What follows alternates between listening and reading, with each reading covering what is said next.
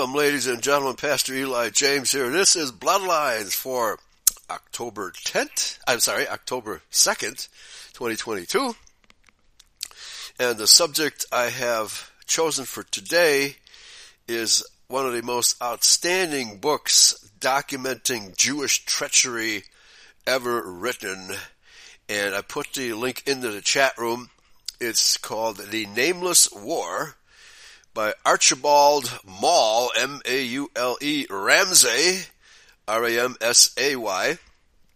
And it is about the involvement of Jews, primarily, of course, Jewish bankers and Jewish communists, in the various uprisings, revolutions in European history. And he documents thoroughly the Jewish role in each one of these uprisings. Uh, something that is forbidden history for the most part. Until recently, of course, you know, the Jews have been very successful in hiding their treachery from us.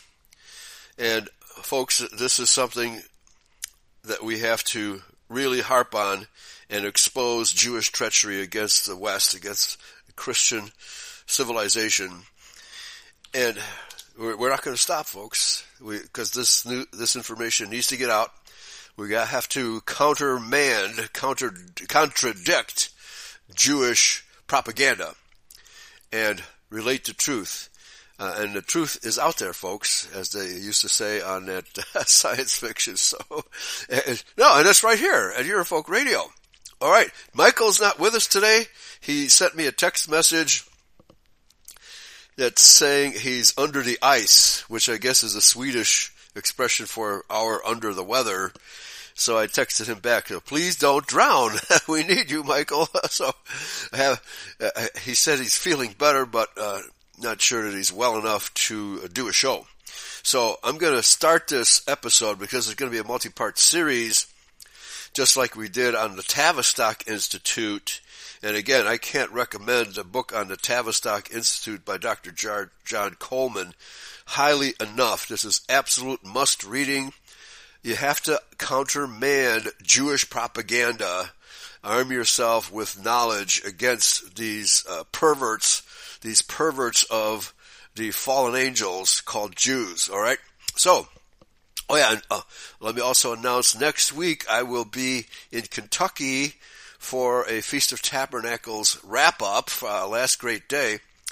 So I'm not sure how many shows I'll be able to do. It all depends on uh, how many people show up and uh, whether I'll have access to the internet while I'm there. So uh, I'll just play it by ear.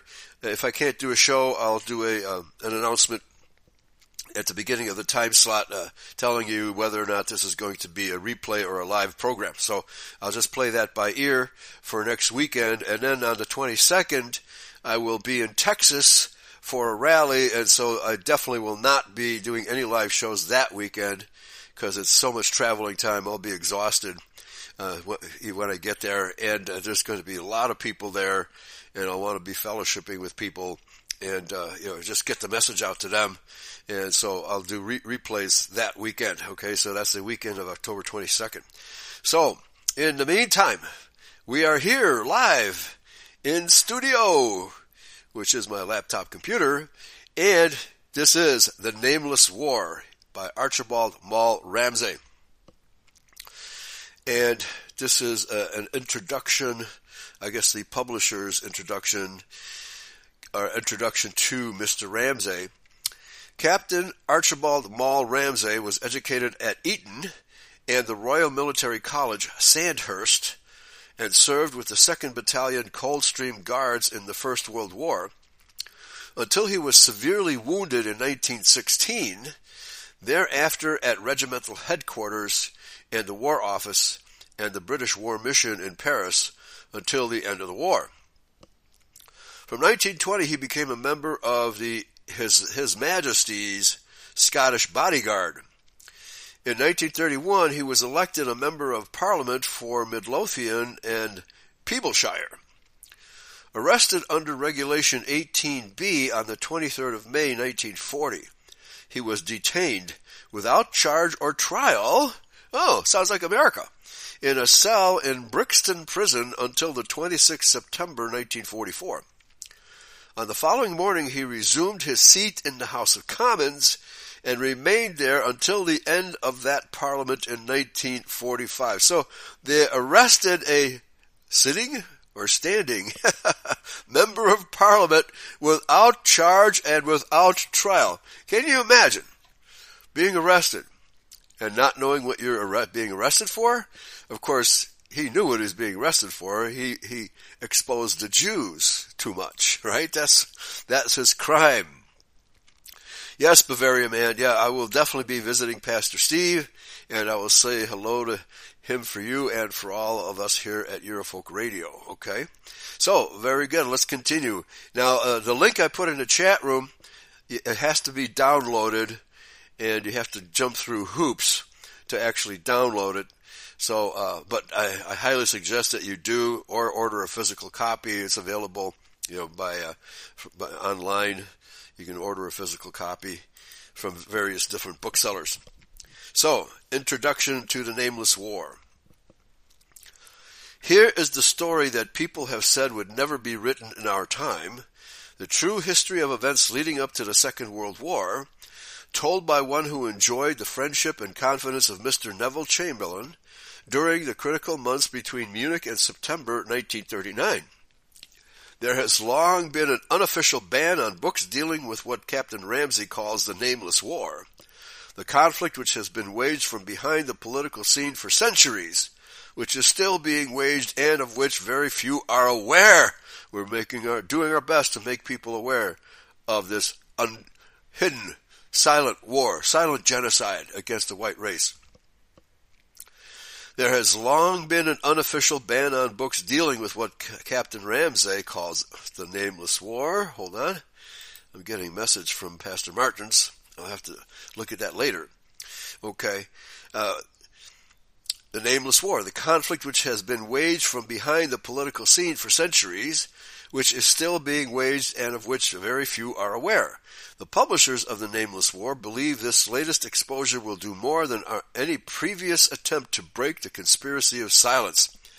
And, you know, as I was reading this earlier, I'm thinking, okay, uh, this should be part of a trilogy. Uh, Andrew Carrington Hitchcock's Synagogue of Satan, which deals with the Rothschilds from the uh, Napoleonic Wars to the present.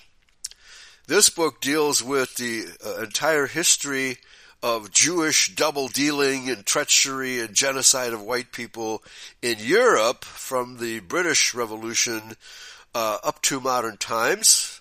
So, what Andy doesn't cover, this this book covers, and of course my book, The Great Impersonation: How the Antichrist Had Deceived the Whole World, which picks the story up in the Garden of Eden with the deception and uh, rape of Eve, our great, great, great, great, great, great grandmother, and the two bloodlines that come out of the Garden of Eden.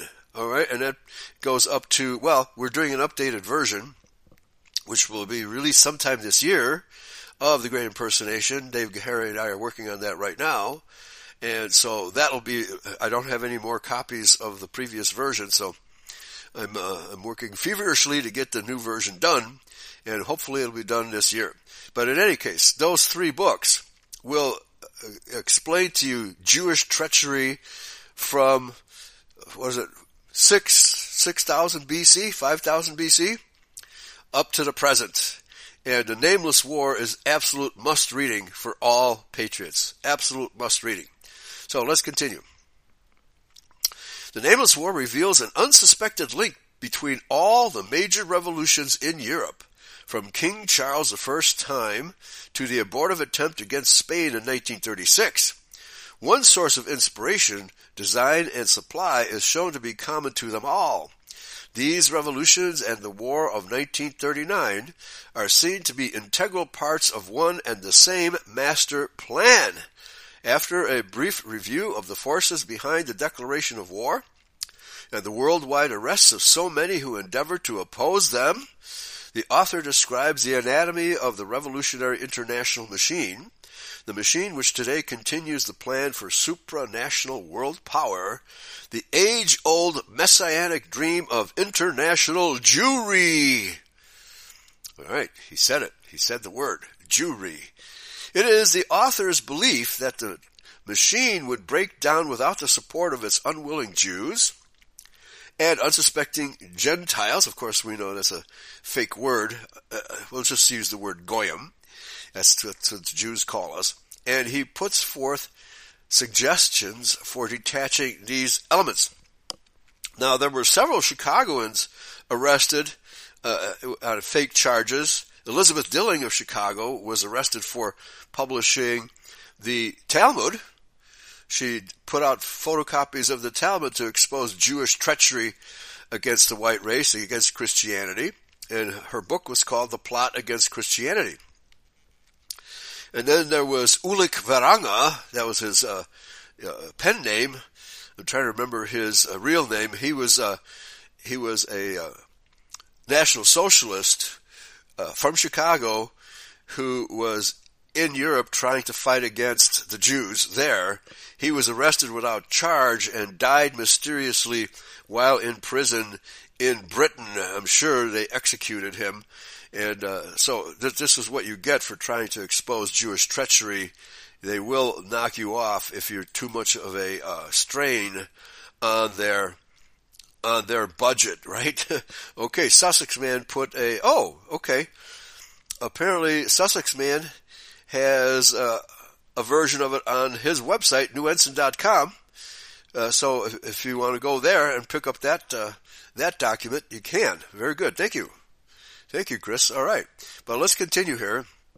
So numerous people throughout history have been done away with, arrested without charge, etc., etc., and uh, that's still going on today, of course, because the the Anglo Defamation League, the ADL, which does everything it can to demonize Anglo Saxons, is busy arresting people for putting stickers on rocks, right, and then ruining their lives, uh, take, you know, emptying their bank accounts, etc., etc.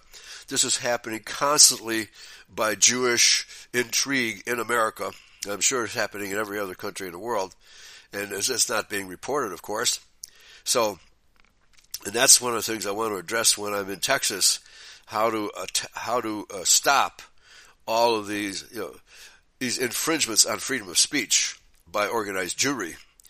And the OJ crowd, the kosher corner, will not give up, and we need to start fighting back seriously. We need to find people who are either lawyers willing to fight against Jewry or uh, you know assistants who know the law well enough to put a, a stop to these false arrests because uh, what happened to Gina Aversano in New York City, she put a, an anti-gay sticker on a rock, and uh, she was arrested, treated horribly by the police there, and now is doing time, although she's under house arrest. Uh, she's had to pay for her own way uh, during this time. Her, she's run out of money, and she she's going to have a really difficult time just you know staying alive, right? So uh, we're going to have to try to put up a GoFundMe site for her, and uh, that'll be part of my job in the next coming weeks. All right, to get that underway. So in the meantime, we have a serious fight. It's coming down to the wire, folks. We're in the period where George Washington's prophecy is coming into play, where he saw had a three-part dream. The first part was that the American Revolution would be successful for us against the British, of course, British sponsored by the Bank of England, and the Black Cloud from Africa, which in which the British sponsored black slavery here in America, and we had to deal with the problem, a civil war, and then the Red Cloud from Europe, namely the communist Jews from Russia and other parts of Europe, flinging or flinging themselves upon America like good parasites do, and destroying our nation from within. So this uh, this is the three part dream that Washington had, or vision rather, and he said it's going to come down to fighting in the streets. fighting in the streets of America. That's what's going to happen, folks. It's already started with, of course, the George Floyd riots where, and uh, of course, every single day, Antifa and Black Lives Matter attack white people, and they have no idea that the Jews are behind all of this. All right, so that's just a continuation of the nameless war that Ramsay is talking about here. Continuing, it is the author's belief that the machine would break down without the support of its unwilling Jews and unsuspecting Goyim, and he puts forward suggestions for detaching these elements. Christians say, quote, Captain Ramsay, a Christian gentleman of unflagging courage, believed that the war with Germany was not conceived in the interests of Britain and could lead only to the extension of communist and Jewish power. Because he warned his fellow countrymen of the forces at work, he was put in prison without trial for four and a half years for reasons so preposterous that those who framed him dared not submit them to a court of law, okay, uh, from a publication called Truth. Quote, for years, Captain Ramsay had been a member of the British Parliament. His book is an analysis of the Jewish Zionist war against Christian civilization, unquote. The Cross and the Flag. The Cross and the Flag was published by Gerald uh, L.K. Smith, who was a Klansman and Christian identity preacher and friend of Henry Ford. Jews say, quote, there is no limit to the depths of human depravity. Captain Maule Ramsay seems to have made a very determined attempt to plumb those depths, unquote. This is from the Jewish Chronicle. One more quote here. The, pu- the publication of such a book at this time underlies, underlines the urgent need for the law to be reformed so as to make it a crime to preach racial hatred or publish libels on groups in the community, unquote, from the Daily Worker, which is of course a communist publication, and we all know that communism is Jewish, so yeah, we can't have freedom of speech if it means you can say the truth about Jews, alright, okay? So various num- number of editions here. It looks like the last one was in 1962 and published by Britons publishing company West 11 111A Westbourne Grove, London. Contents: British Revolution, French Revolution, Russian Revolution, etc. So let's get it. Dedication to the memory of those patriots who in 1215 at Runnymede signed Magna Carta and those who in 1320 at Arbroath signed the Declaration of Independence. This book is dedicated 27th July 1952. So here's a guy who was on the front lines, a member of, of parliament, and an aide to Chamberlain. So he's in a position to know who's behind the scenes destroying our civilization. All right, hats off to Pastor Ramsay. Okay, and Freebird said, uh, use Give Send Go. Okay, all right, Give Send Go.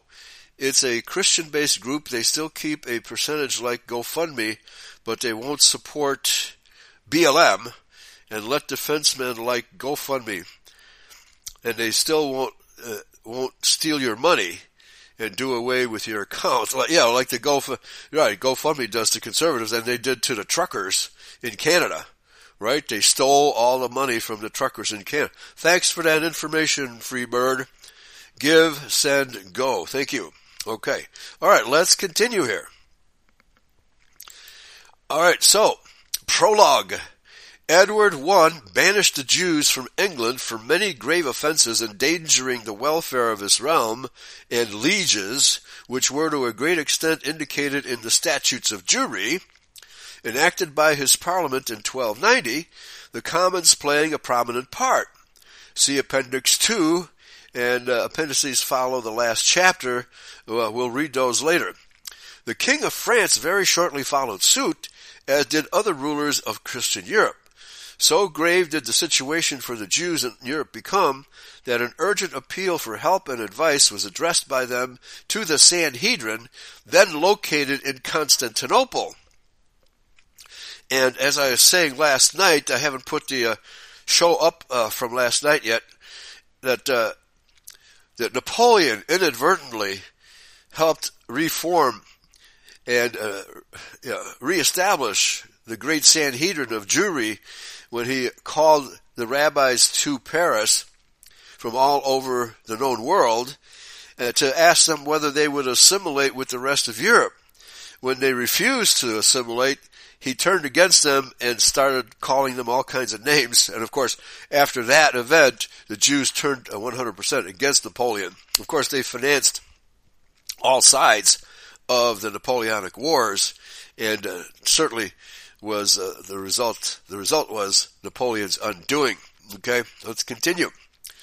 Uh, the, this appeal was sent over the signature of Chemor, rabbi of Arles in Provence, on the 13th January 1489. The reply came in November 1489, which was issued over the signature of VSS VFF Prince of the Jews. I guess we don't have that person's name. Okay, because the, the Jews have two representatives of Jews in exile, which I don't know if that office still exists because they supposedly have returned to uh, their home in Palestine. Well, they're very close to Edom. Again, right? Which is their true home, Edom, not Palestine. It has advised the Jews of Europe to adopt the tactics of the Trojan horse to make their sons Christian priests, lawyers, doctors, etc., and work to destroy the Christian structure from within. And I should get a copy of that whole letter. He just, uh, uh, it just looks like it only quotes one paragraph here. The first notable repercussion to this advice occurred in Spain in the reign of Ferdinand and Isabella. Many Jews were by then enrolled as Christians, but remaining secretly Jews were working to destroy the Christian church in Spain. So grave became the menace finally that the Inquisition was instituted in an endeavor to cleanse the country from these conspirators. Once again, the Jews were compelled to commence an exodus from yet another country whose hospitality they had abused. Trekking eastwards, these Jews joined other Jewish communities in Western Europe.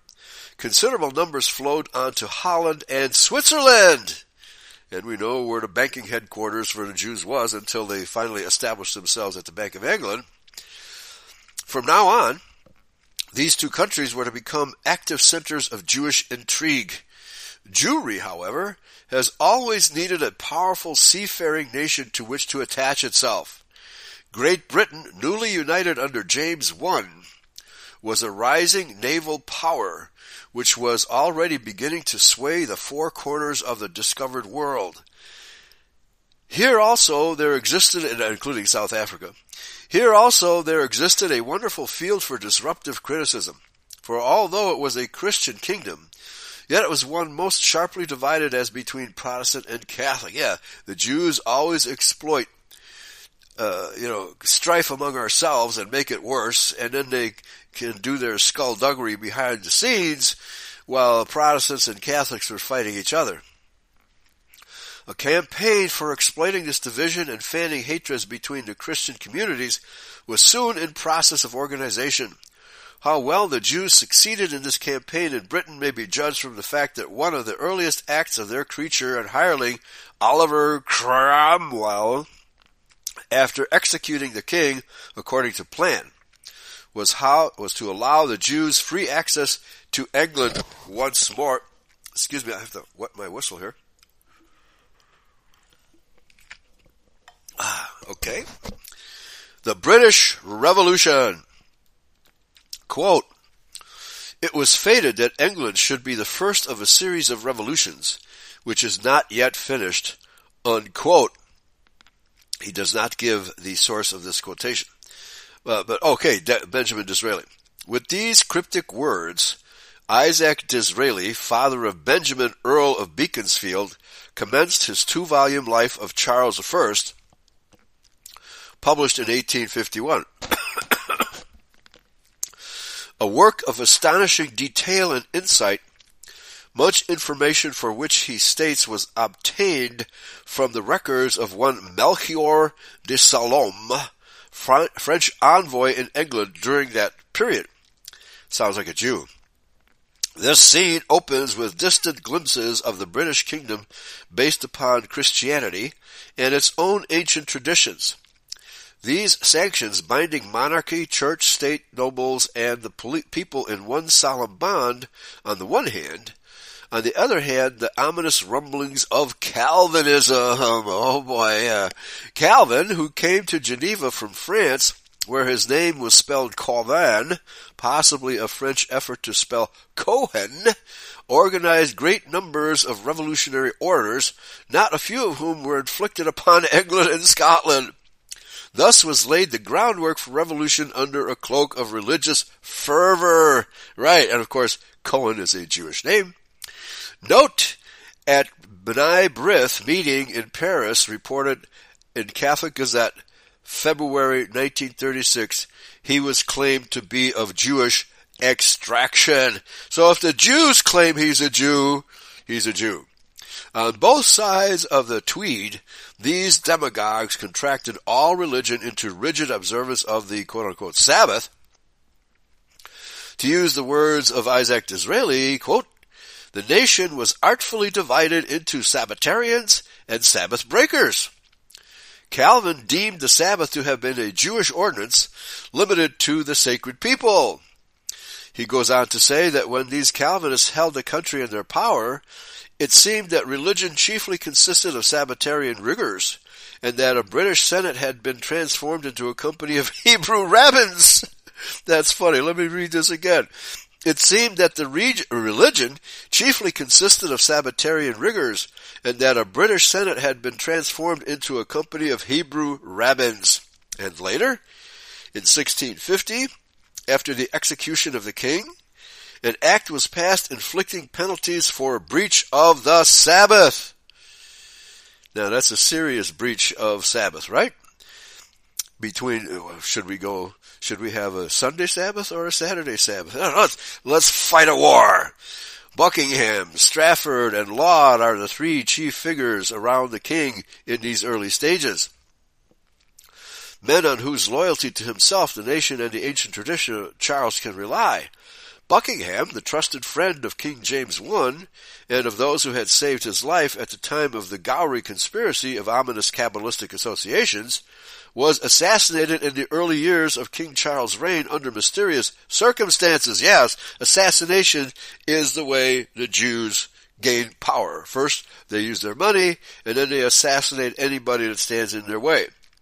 So I, I didn't realize Buckingham, we have Buckingham Fountain here in Chicago, named after this great patriot. Let's continue.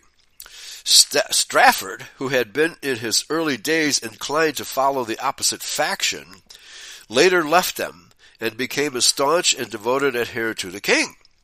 This opposition faction became steadily more hostile to Charles, and by the time that they were led by Pym, P-Y-M, and decided to impeach Strafford, the king, writes Disraeli, regarded this faction as his enemies and he states that the head of this faction was the Earl of Bedford.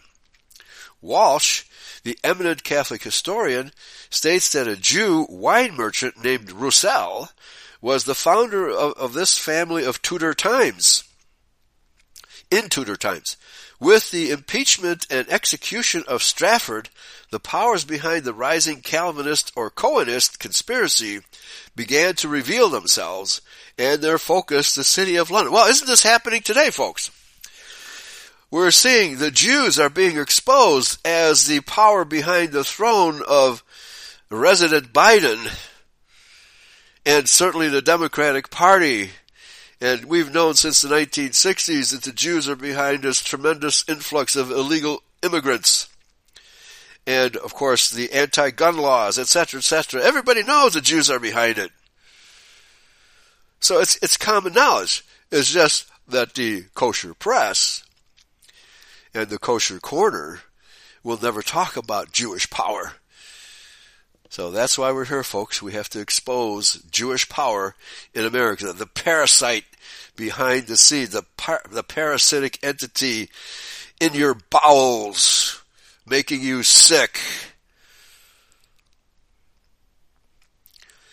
Let's continue. All right, the Cohenist conspiracy. At this time, there suddenly began to appear from the city armed mobs of operatives. Oh, Antifa, Black Lives Matter, commies. The medieval equivalent for workers, no doubt. Let me quote Disraeli. They were said to amount to 10,000. Yeah, like the George Floyd riot. At least 10,000 burning and looting and killing. With warlike weapons, it was a militia for insurgency at all seasons, and might be depended upon for any work of destruction at the cheapest rate, right? At the cheap, mobocracy. As these sallied forth with daggers and bludgeons from the city, the inference is obvious that this train of explosion must have been long laid unquote and highly organized, just like the George Floyd riots. The Bolsheviks did the same thing in Russia, organized riots in one big city after another, and of course it was Jewish money behind these riots. And of course, who do you think is importing all these Muslims from third world countries into America? You know, this is a racial war, folks. They're trying to destroy us by race mixing.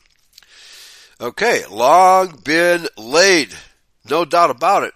These armed mobs of quote unquote workers intimidated all and sundry, including both houses of parliament and the palace at critical moments, exactly on the model employed later by the sacred bands and the Marseillaise in the French Revolution.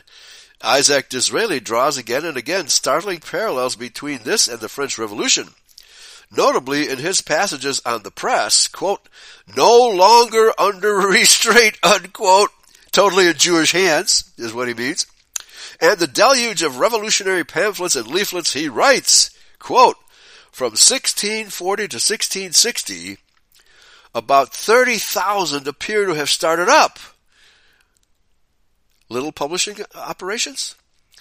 And later, the collection of French revolutionary pamphlets now stands by the side of the French tracts of the age of Charles I, as abundant in number and as fierce in passion. This is, of course, the corrupt Jewish press in action, whose hand behind the curtain played the strings. Ah, the Wizard of Oz could post up a correct list of 59 commoners branding them with the odious title of Straffordians or betrayers of their country, unquote. So we've got the same thing going on with the, the Jew press today. Anybody who doubts that the press is controlled by Jews is simply asleep and probably uh, an enemy. So we, we need to wake these people up, especially the Judeo Christians. So folks, is this not happening all over again with the uh, uh, rioters for hire, right? All the staged acts of terrorism going on in America blamed on Whitey, blamed on you and me, paid for by the perfidious Jew. This is reality, folks. This is reality. We've got to get the word out. We've got to enlighten our friends and relatives that this is what's happening. Who is behind the crown? Behind President Biden and all of the, oh man, the, the degeneracy of the Democratic Party and the Bidens themselves is just unbelievable. Sex trafficking, child trafficking,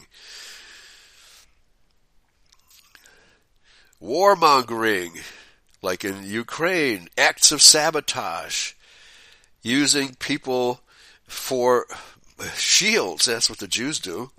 Using innocent people as human shields in their war effort. So, folks, uh, how can it get any worse, right? But it will continue to get worse until we rise up against this this sabotage of our nation by the perfidious Jew. Let's continue. To do so, we must turn to such other works as the Jewish Encyclopedia, Sombart's work, The Jews and Modern Capitalism. Oh, okay, wasn't familiar with that one. The Jews and Modern Capitalism, and others.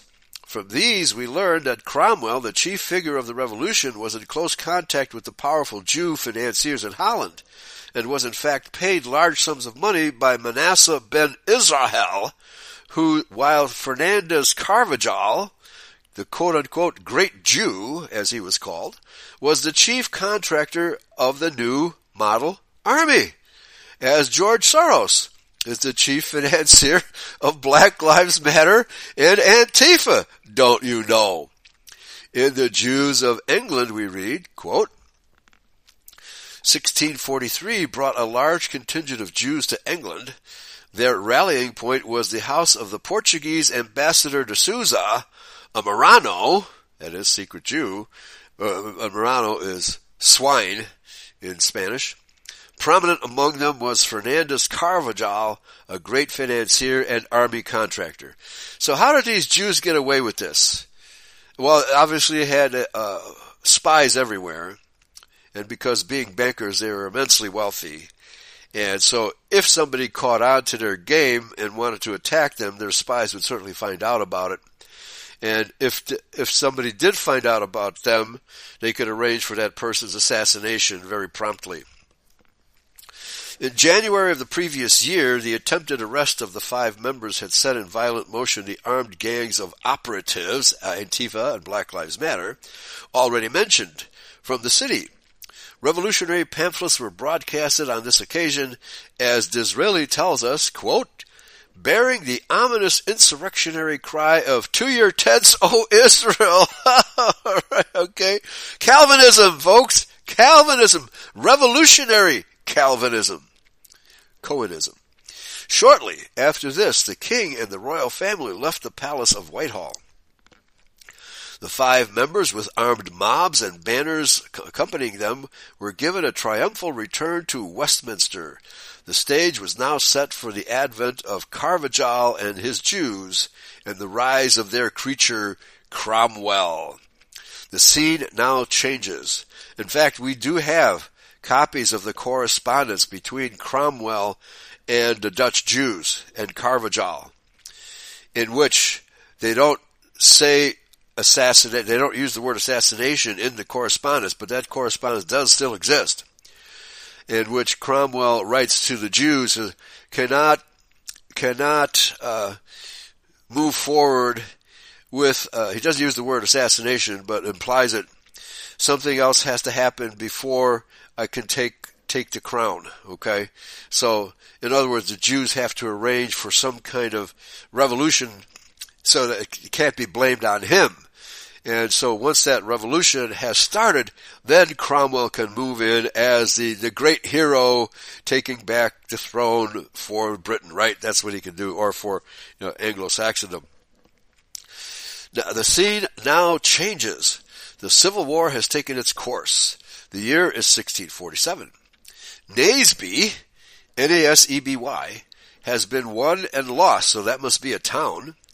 The king, uh, or some sort of institution, maybe Chris can uh, enlighten us on that. The king is virtually a prisoner, while treated as an honored guest at Holmby House. Okay, so this is a, he's just awaiting his execution. I'm sure he realizes that this is what's going on.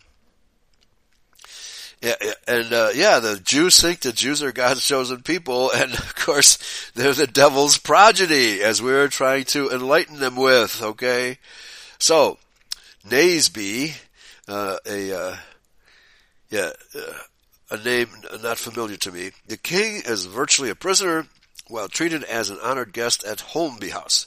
According to a letter published in Plain English, that's a publication, a weekly review published by the North British Publishing Company and edited by the late Lord Alfred Douglas on 3rd September 1921, which states, the learned elders have been in existence for a much longer period than they have perhaps suspected. My friend Dr. L. D. van Valkart of Amsterdam has recently sent me a letter containing two extracts from the synagogue of Mulheim, the volume in which they are contained was lost at some period during the Napoleonic Wars and has recently come into Mr. Van Valkert's possession. It is written in German and contains extracts of letters sent and received by the authorities of the Mulheim synagogue. The first entry he sends me is of a letter received 16th June 1647 from OC, that is Oliver Cromwell, by Ebenezer Pratt. In return for financial support, will advocate admission of Jews to England. This, however, impossible while Charles living. Charles cannot be executed without trial, adequate grounds for which do not at present exist. Therefore advise that Charles be assassinated. I was wrong. It does say have the word assassin. but I will have nothing to do with arrangements for procuring an assassin, though willing to help in his escape. In reply was dispatched the following 12th July 1647 to OC by E. Pratt. Will grant financial aid as soon as Charles removed and Jews admitted. Assassination too dangerous. Charles shall be given opportunity to escape. His recapture will make trial and execution possible. The support will be liberal, but useless to discuss terms until trial commences. So they put the burden on Cromwell to arrange circumstances for the Jews to have a trial. So he has to be driven out of England and captured and brought back as a supposed enemy of the crown, right, or as a, a supposed traitor to the Cohen revolution. With this information now at our disposal, the subsequent moves on the part of the regicides stand out with new clearness. On 4th June 1647, Cornet Joyce, acting on secret orders from Cromwell himself, and according to Disraeli, unknown even to General-in-Chief Fairfax, descended upon Holmby House with 500 picked revolutionary troopers and seized the king.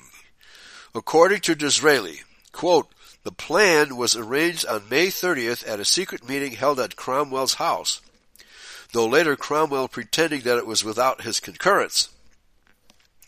This move coincided with a sudden development in the army, the rise of the levelers and rationalists, communists.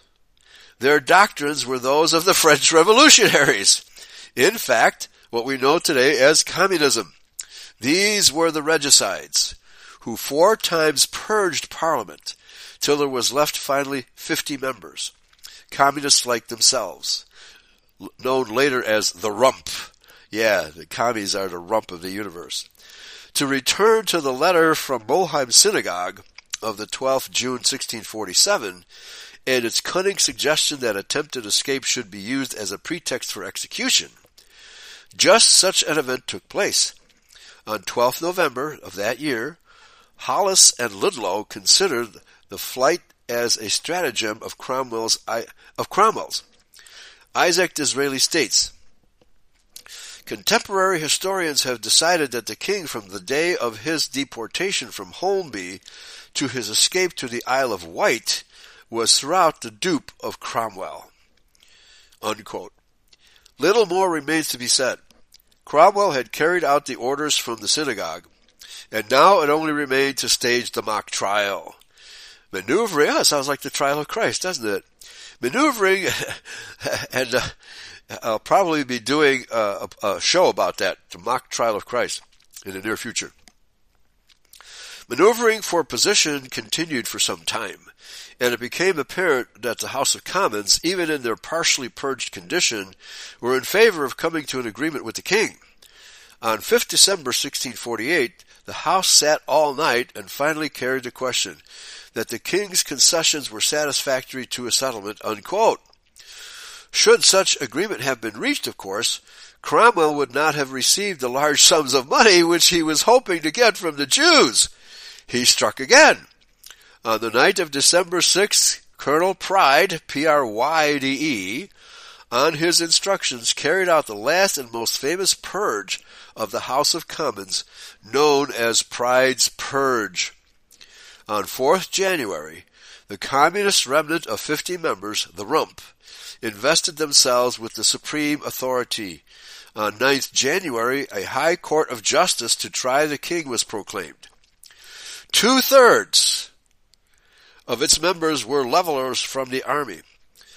Algernon Sidney warned Cromwell, quote, First, The king can be tried by no court. Second, no man can be tried by this court, unquote. So writes Hugh Ross Williamson in his Charles and Cromwell. And he adds a finishing touch to the effect that, quote, no English lawyer could be found to draw up the charge, which was eventually entrusted to an accommodating alien. I was just gonna say, well, they can certainly find a Jew to do it. Isaac Dorislas.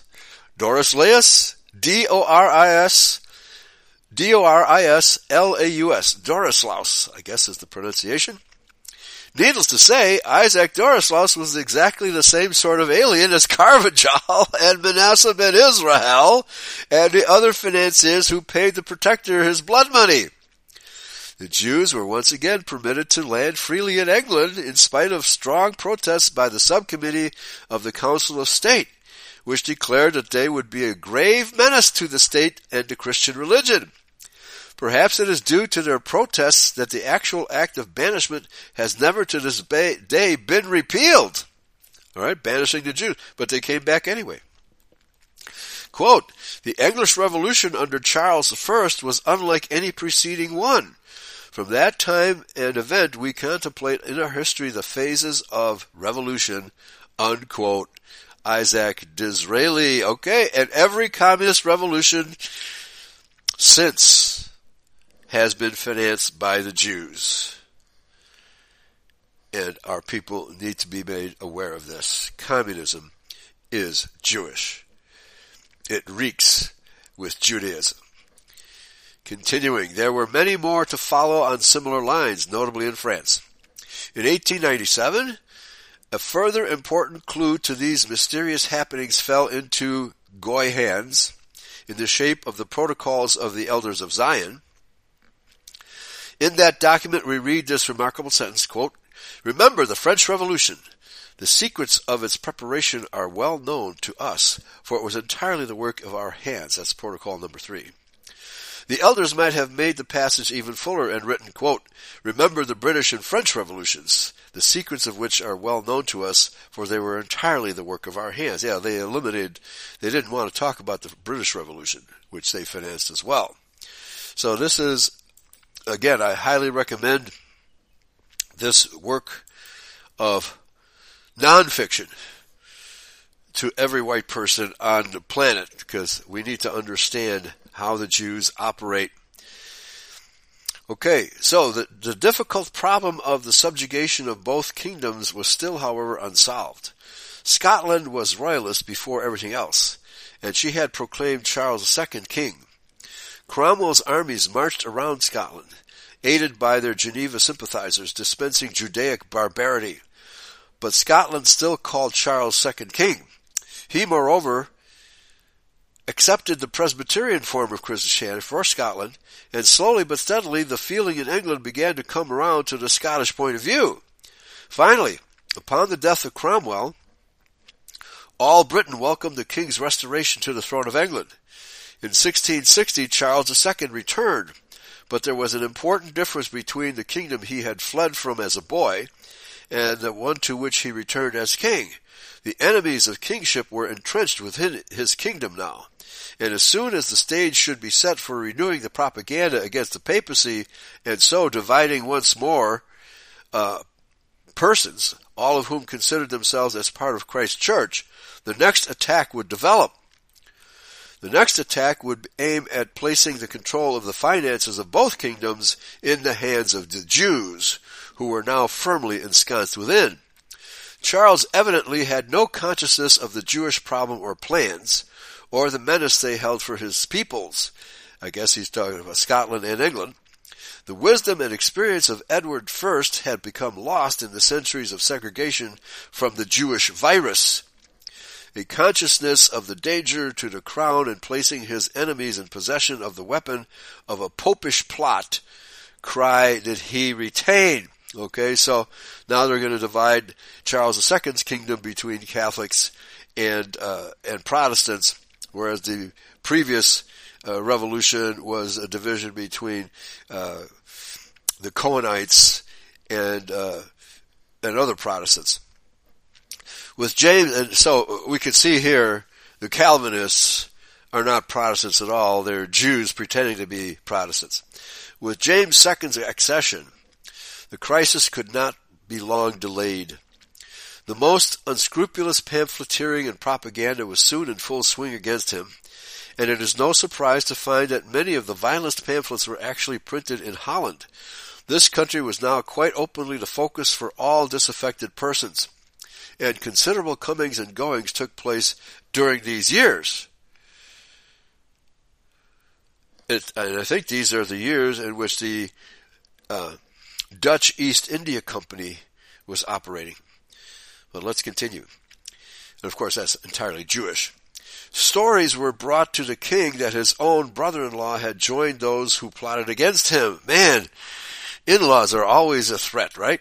But he utterly refused to credit them or to take any action till news came that the expedition against himself was actually underway. okay? Uh, you ha- always be suspicious of the Jews. If a crime has been committed, arrest the nearest Jew. The chief figure amongst those who deserted James at that crucial juncture was John Churchill. Oh no! John Churchill! What a what a family. First Duke of Marlborough. It is interesting to read in the Jewish Encyclopedia that this Duke for many years received not less than six thousand pounds a year from the Dutch Jew Solomon Medina. The real objective of the Glorious Revolution was achieved a few years later in 1694 when the royal consent was given for the setting up of the Bank of England and the institution of the national debt. There you go. And you want to guess to whom the national debt is always owed? This charter handed over to an anonymous committee the royal prerogative of minting money, converted the basis of wealth to gold, and enabled the international money lenders to secure their loans on the taxes of the country instead of the doubtful undertaking of some ruler or potentate which was all the security they could previously obtain. So, yes, the Bank of England was achieved during the reign of Charles II by Jews who used prostitutes to compromise British nobility to get them to play the game, to get them to go along with the scheme. That's why in the book of Revelation, the international banking fraternity, the beast of, you know, the eighth beast is referred to as the great whore. The great whore, because they always use prostitutes to do their dirty work behind the scenes. This charter handed over to an, an anonymous committee. So, the king didn't even know who these people were. From that time, economic machinery was set in motion which ultimately reduced all wealth to the fictitious terms of gold which the Jews control. It doesn't matter what it, uh, they, they always control the gold. They always control the gold because they demand payment in gold for the paper they put out. So that's, that, that way only their paper will survive as currency. That's how the scam works and drained away the lifeblood of the land, the real wealth which was the birthright of the British peoples. And there's a note inserted here uh, by a person named Jackie, uh, who I don't know who it is, so it's the editor's note. Note, Germany's most successful economic system was not backed by gold. He alluded the blood-sucking grip of the Zionist Jew money masters. Therefore, Germany must be destroyed that Adolf Hitler vilified down through the ages, so the uninformed will demand their government return to the gold standard. Of course, there's a difference between a government gold standard and a banker's gold standard. Most people don't get that. Let's continue. The political and economic union of England and Scotland was shortly afterwards forced upon Scotland with wholesale corruption, and in defiance of formal protests from every county and borough. The main objects of the Union were to suppress the royal mint in Scotland and to force upon her too responsibility for the national debt. Okay? So there, the royal mint in Scotland, that was uh, gold and silver printed by the government. When the government issues gold and silver as money, that's fine. The Jews don't earn any interest on that. They want banknotes which earn interest. That's why the, the Jews always make go, uh, make war on gold and silver. They have to take those items out of circulation and substitute their paper which bears interest. The grip of the moneylender was now complete throughout Britain. The danger was that the members of the new joint parliament would sooner or later, in the spirit of their ancestors, challenge this state of affairs. To provide against this, therefore, the party system was now brought into being, frustrating true national reaction and enabling the wire pullers to divide and rule. Using their newly established financial power to ensure that their own men and their own policies should secure the limelight, and sufficient support from their newspapers, pamphlets, and banking accounts to carry the day. Ah, Democrats and Republicans, right? Gold was soon to become the basis of loans, ten times the size of the amount deposited, right? The old Jewish racket, lending money out based on gold on deposit, and issuing fictitious notes. It's fractional reserve banking system. In other words, 100 pounds in gold would be legal security for 1,000 pounds of loan, paper loan.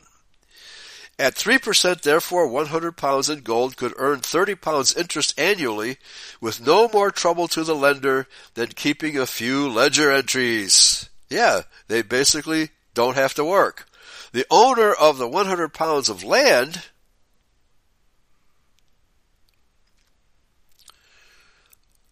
uh, uh this is got to mis- be a misprint here. The owner of 100 pounds of gold, however, still must work every hour of daylight in order to make perhaps 4%. This is a confusing sentence here. I don't know what, uh, how, how this got through. Anyway, the end of the process must only be a matter of time. The moneylenders must become millionaires. Those who own and work the land, the Englishmen and the Scotsmen, must be ruined. Yes, the process has continued inexorably till now when it is nearly completed. It is definitely completed. The Jews have gained total control of planet Earth with these money lending schemes. And the vast majority of people are none the wiser. The average American thinks that the uh, Federal Reserve Bank is actually part of the government. okay? It's incredible how the Jewish press has kept people so incredibly dumbed down. It has been hypocritically camouflaged by clever propaganda as helping the poor by mulcting, mulcting the rich, right? Oh yeah, let's, let's make the rich pay more taxes, which never happens. That's how the Democratic Party, it, it, Democratic Party operates, operates on unkept promises. Period. That's all it is. Unkept promises. And people still believe that the Democratic Party taxes the rich. No, it doesn't. They are the rich. It has been in reality nothing of the kind. It has been in the main the deliberate ruination of the landed classes. Remember 2008? The leaders among the, the nations and their supplanting by the Jew financiers and their hangers on. Okay? Because they've been doing this in America since the Civil War. Now, the French Revolution. The French Revolution of 1789 was the most startling event in the history of Europe since the fall of Rome. A new phenomenon then appeared before the world. Never before had a mob apparently organized successful revolution against all other classes in the state, under high sounding but quite nonsensical slogans, and with methods bearing not a trace of the principles enshrined in those slogans, right? Tax the rich. But that never happens. Never before had any one section of any nation conquered all other sections, and still less swept away every feature of the national life and tradition, from king, religion, nobles, clergy, constitution, flag, calendar, and place names to coinage. Yeah, it was a complete destruction of French civilization. Such a phenomenon merits the closest attention, especially in view of the fact that it has been followed by identical outbreaks in many countries. The main discovery that such an examination will reveal is this fact, quote, the revolution was not the work of Frenchmen to improve France. It was the work of aliens whose object was to destroy everything which had been France. This conclusion is borne out by the references to quote unquote foreigners in high places in the revolutionary councils. Not only by Sir Walter Scott, but by Robespierre himself. We have the names of several of them, and it is clear that they were not British, or Germans, or Italians, or any other nationals. They were, of course, Jews. Let us see what the Jews themselves have to say about it.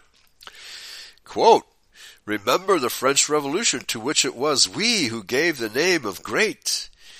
The secrets of its preparation are well known to us for it was wholly the work of our hands. Protocols of Zion, number seven. Quote, we were the first to cry among the masses of the people the words liberty, equality, fraternity.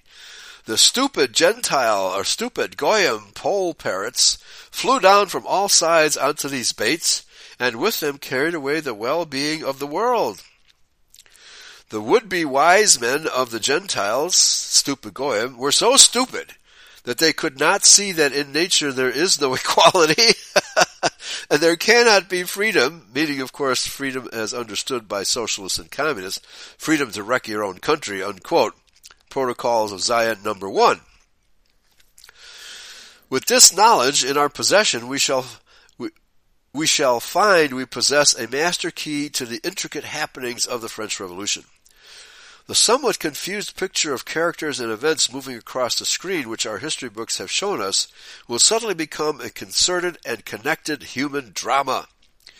When we begin to draw parallels between France of 1789, Britain of 1640, Russia of 1917, Germany and Hungary of 1918 to 1919, and Spain of 1936, we shall feel that drama grip us with a new and personal sense of reality. Yes, because we are the target of this ongoing revolution financed by Jews.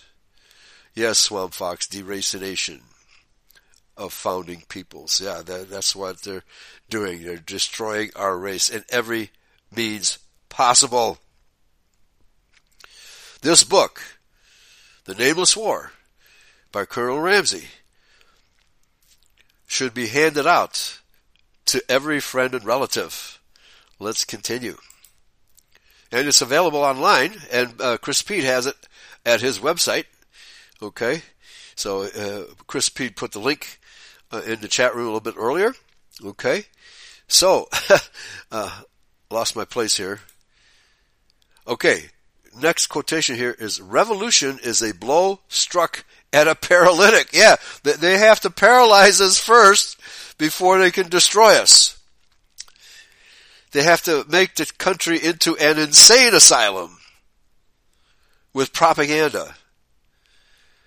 And while we're wandering around like zombies, then they strike. They've been trying to do this here in America now since 1913. Can you imagine that they have still failed to destroy us? Why? Because America is God's kingdom here on earth. As long as true Christianity abides here, which it does in the form of Christian identity, the Jews can't destroy us. As long as the remnant survives, Yahweh will protect us. Wherever his remnant survives, Yahweh will protect us. And so that's what's happening here in America. And what we know and understand and believe and the faith we have will eventually rub off on our kinsmen here in America and hopefully in Europe as well. But Europe has been so thoroughly socialized and communized and deracinated because of what? Apathy? Just failure to observe what's going on? The liberalism which is liberty, equality, fraternity, right? That false belief that all the races are equal, and if we all blend together in one slightly brownish tone of race, there will be no more. Ra- no, there will, folks. It's not going to happen. at the Jewish ideal, they have to destroy the white race because they're afraid that we we will as long as there's one white man and woman, a pair alive, they will breed more white children. They have to destroy our race. That is the objective, people. Wake up and understand that that is the objective of the international Jew, is to destroy our race. They will not rest until they accomplish that agenda. Therefore, we have to harden ourselves and be ready for anything. The George Floyd riots were a taste of what the Jew is capable of doing. Okay, folks? That's just a taste of what the Jew is capable of doing. So, keep your powder dry. keep your powder. Be ready to fight because it will be a door to door fight, just as has been in every communist revolution. They have simply not been able to muster the army to do that yet here in America. They did it in the Civil War. They did it in the Civil War, in which 600,000 of our people perished, north against south. A huge destruction of our race by the perfidious Jew. And they, They'd like to do that again. They'd like to do that again, and they're trying to find an excuse. It's, it's left versus right. They're trying to find a means by which to divide us. And of course, left versus right is a good means of division. However, there simply aren't enough intelligent leftists that have, that believe in guns to really strike at us. The guns are with the conservatives. And it's going to stay that way. You know, they actually, they're trying to arm, what, uh, I forget the number, the total number of IRS agents that they're arming. What is it, 40,000? But that's, that's, that's a pittance. There's no way 40,000 armed IRS agents can do any damage. What are they going to do? Uh, go to your house and say, we need to go, go through your tax return. bang, bang, bang if that, as soon as that happens, the word will get out that these armed IRS agents are killing people. So that ain't gonna happen. Or do you, are they gonna attract you down to the nearest IRS office and say, you know, we need to check out your tax returns and, uh, have a gun in the, in the drawer just in case you, you, you put up a fuss? I mean, the word's going to get out. What are these IRS agents going to do? So, they, they have to send in the United Nations, the United Nations troops. That's their only alternative because China is in such great disarray that it will not, not ever field an army. All of the positions of the officer corps of the Chinese army are filled by people who have paid bribes Hence, they don't know anything about military strategy. The civil unrest in China is growing worse by day. They can't even control the people in their own country, let alone field an army. And where are they going to get the money from? International trade has ground to a halt. They could just print more money to pay the troops, but that that will only work so far. You know, uh, how are you going to put these on transports? So it's simply not going to work. So the only choice the Jews have is to keep on brainwashing college students that they can use to create an insurrection and hopefully use the United Nations troops to destroy America. That's my thinking. That's the only way they have left. Because COVID-19 is fizzling out people are refusing to take the jab. So they were hoping to kill way more of us with the jab, and that hasn't worked out as well. So folks, the, the, lo- the longer they take in trying to physically destroy America, the faster our people will wake up. So they have to do something soon. They have to do something soon. The longer they delay, the more re- American revolutionaries, Christian revolutionaries will come out of the woodwork. Let's continue. The process of organizing revolution is seen to be firstly the infliction of paralysis, yeah, total brainwashing, and secondly the striking of the blow or blows. So they're still in the process of brainwashing, and they need to create more zombies, but that process is failing. It's no longer working. It is for the first process, the production of paralysis, that the secrecy is essential. Its outward signs are debt, loss of publicity control, and the existence of alien influenced secret organizations in the doomed state. And we've got plenty of those working in America, but they're simply not big enough. America is too big a country for such a plot to succeed. Debt, particularly international debt, is the first and overmastering grip. So, the Federal Reserve Bank has existed since 1913 and still hasn't destroyed America. The country is simply too big. Through it, men in high places are suborned, and alien powers and influences are introduced into the body politic.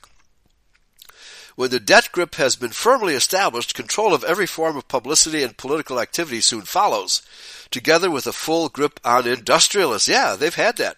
They've had that since 1913, and they still haven't destroyed America.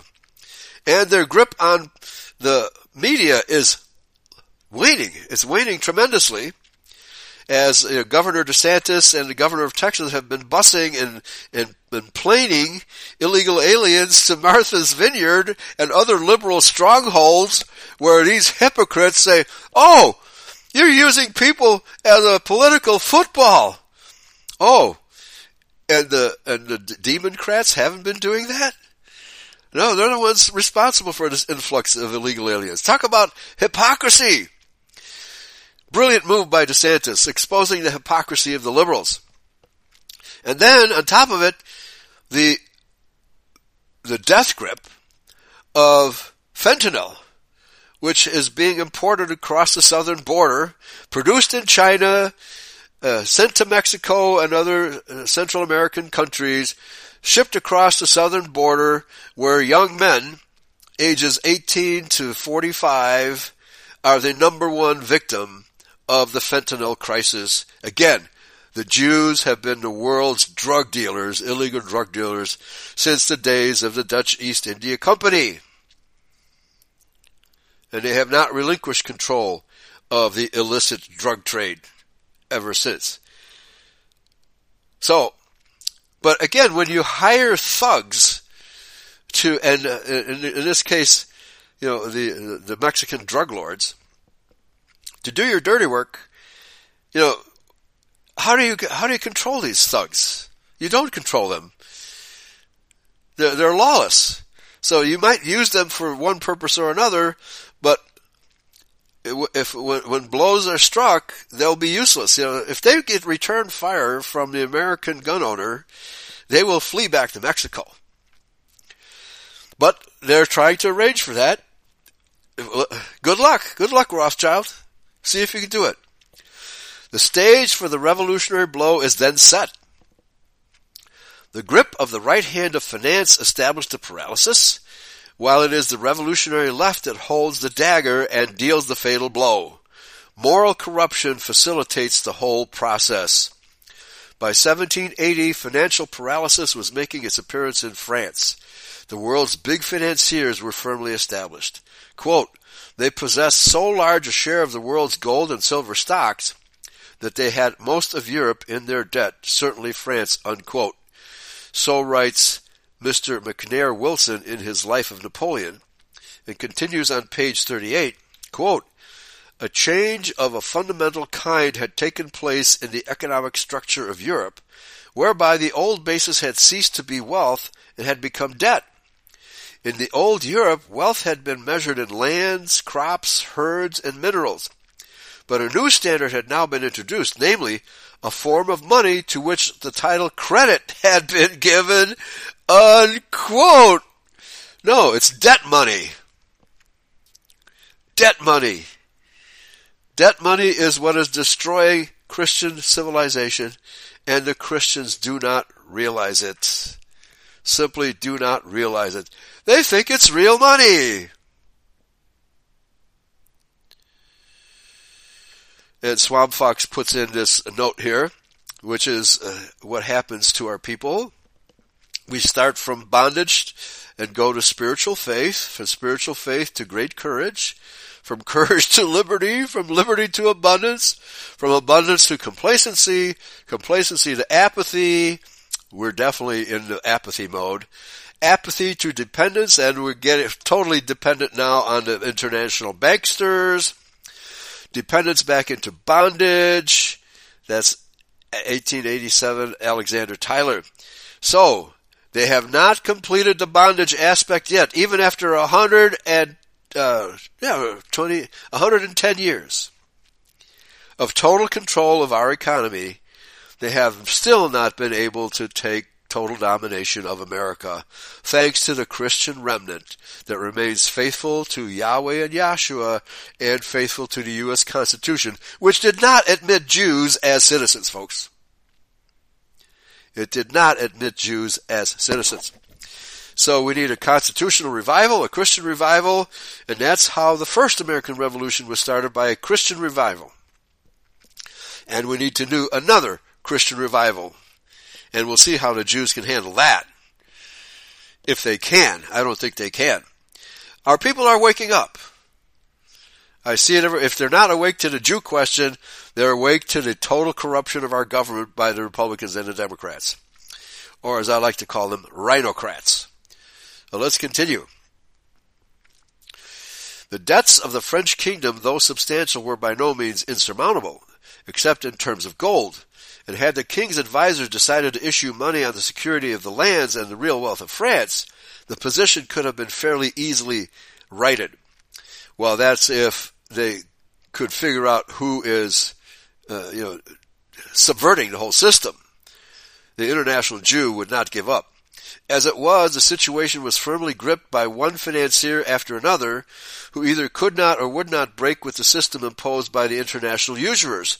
Well, again, the hazard circular issued by the Jews during uh, the American Civil War stated that those only a few people understand how the system works. And those who work with us will never reveal how it works, while the rest of the people are simply too dumb to understand how usury and debt money control the economy by a chosen few and not by the government. So the people assume that the the money is issued by the government. No, it's not issued by the government. It's issued by Jewish usurers. Debt bearing notes. That's why they murdered Kennedy. That's why they murdered Lincoln. That's why they murdered uh, who was the governor of Louisiana? Huey Long. That's why they assassinate our politicians, those who understand the economics of the situation and try to do what's right. These are the most likely to be assassinated. Unfortunately, we don't have any politicians like that at the present. Who would, who would risk his own life to declare freedom from Jewish usury? No politician would dare to do that. So, we are going to have to rise up ourselves and get the job done. We're going to have to have another American Revolution. There's no doubt about it. Because there's no politician with the guts and probably not even the brains to do so. Ron Paul was an extreme disappointment. He preached, uh, get rid of the Fed. But then when he had Ben Bernanke before Congress, he asked him softball questions. Oh, uh, are you having a nice day, Mr. Bernanke? And he said, Oh, I'm having a very good day. Uh, are you going to continue to issue debt notes? Oh yes, we will continue to issue debt notes. Uh, why do you ask? Well, I was just wondering. Oh, yeah, we, we will continue to do that because the country depends on our debt notes. Oh, thank you very much. You may go. That was the level of questioning that Ron Paul gave to Ben Bernanke when he had him before Congress a total phony. A total phony. Right? Or he he maybe he smelled some gunpowder. We we don't know. In any case, he had him in his grip and failed to do anything with it. So let's continue.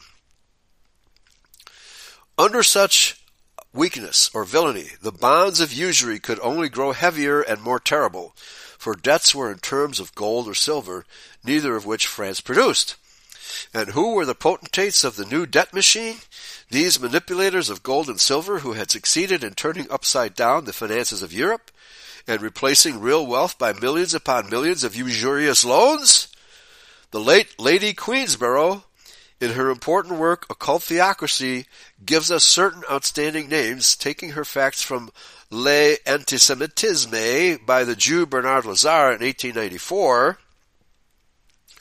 In London, she gives the names of Benjamin Goldsmid, G-O-L-D-S-M-I-D, and his brother Abraham Goldsmid, Moses Mocatta, their partner, and his nephew Sir Moses Montefiore as being directly concerned in the financing of the French Revolution, along with Daniel Itzig of Berlin and his son-in-law David Friedlander and Hertz Cerfbeer of Alsace.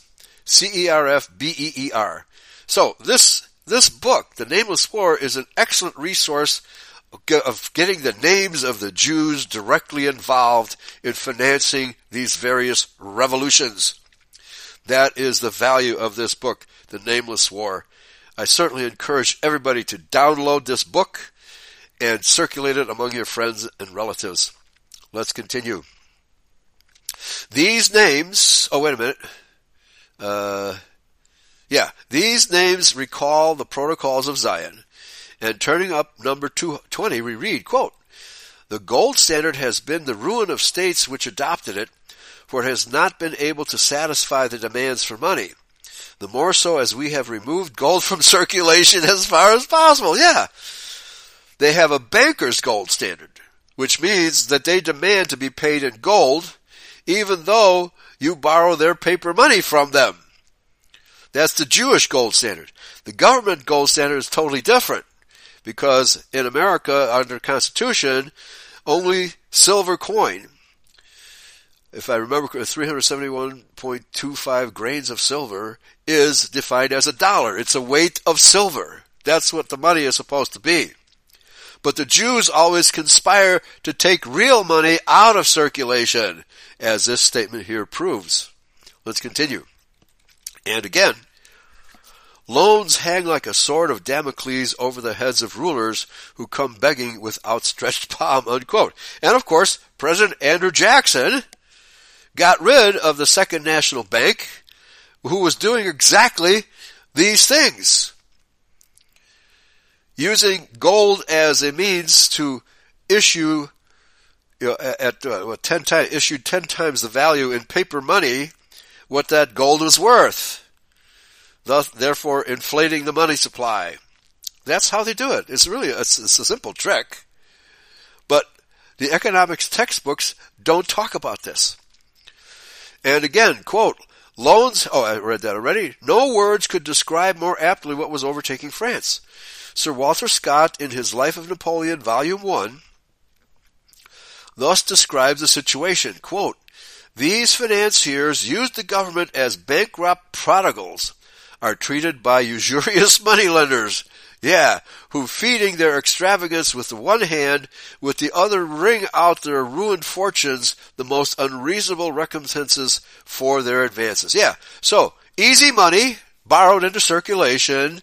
You you buy yourself a, a hundred thousand dollar yacht a million dollar mansion, and then while the economy goes back into disarray, you lose your job, you lose your bank account, and all of a sudden the Jews confiscate your property. How'd that happen? How did that happen? It's the game they play. They're masters at it by a long succession of ruinous loans and the various rights granted to guarantee them, the whole finances of France were brought to total confusion. Unquote. King Louis's chief finance minister during these last years of growing confusion was Necker, N-E-C-E-R, C-K-E-R, a, a, quote, a Swiss of German extraction, son of a German professor of whom McNair Wilson writes, quote, Necker had forced his way into the king's treasury as a representative of the debt system, owning allegiance to that system, unquote. Oh, oh, like our Federal Reserve ha- has financier advisors to presidents, right? Oh, thank you, Wilson. Thank you, President Wilson, for establishing that, right? Thank you very much for putting the entire nation in debt to these Jewish usurers. We can easily imagine what policy that allegiance inspired in Necker. And when we add to this the fact that his previous record was that of a daring and unscrupulous speculator, we can understand why the national finances of France under his baneful aegis rapidly worsened, so that after four years of his manipulations, the unfortunate king's government had contracted an additional and far more serious debt of 170 million pounds. For what purpose? Did France benefit from this debt? Absolutely not. Remember the old days when you had to save your money to buy a car? No! Now you just get a loan and put yourself in more and more debt. You get a loan for this, you get a loan for that. You get a loan to buy your groceries. It's all purchased by debt money. One of these days, that debt is called in. And that's when you have an absolute total collapse. And the only reason the Jews haven't called in a debt right now is because there's too much confusion. They don't have control of the entire economy yet. They will bankrupt their own corporations if they call in the debts right now. You know, like Walmart, uh, PayPal, etc. The Jews control all these giant corporations. If they pull the plug, and crash the economy, all these operations will go bankrupt as well. They will cease to have any impact on the society. And what will be left is the American gun owner. That's what's going to be left. That's why they're holding in their back pocket the central bank digital, digital currency by which they can manipulate every every purchase and sales on the planet, not just America. And by that, they hope to gain total control. But that's a very iffy prop- proposition. Even if we go to back to barter, the economy will still operate. The amazing thing here, the amazing thing, it only took 10 years to destroy France. With regard to America, they've been trying for 110 years and still haven't succeeded. That's the encouraging thing, folks. Stay strong. Praise Yahweh. Pass the ammunition. The day is at hand. Yahweh bless everybody. Bye bye.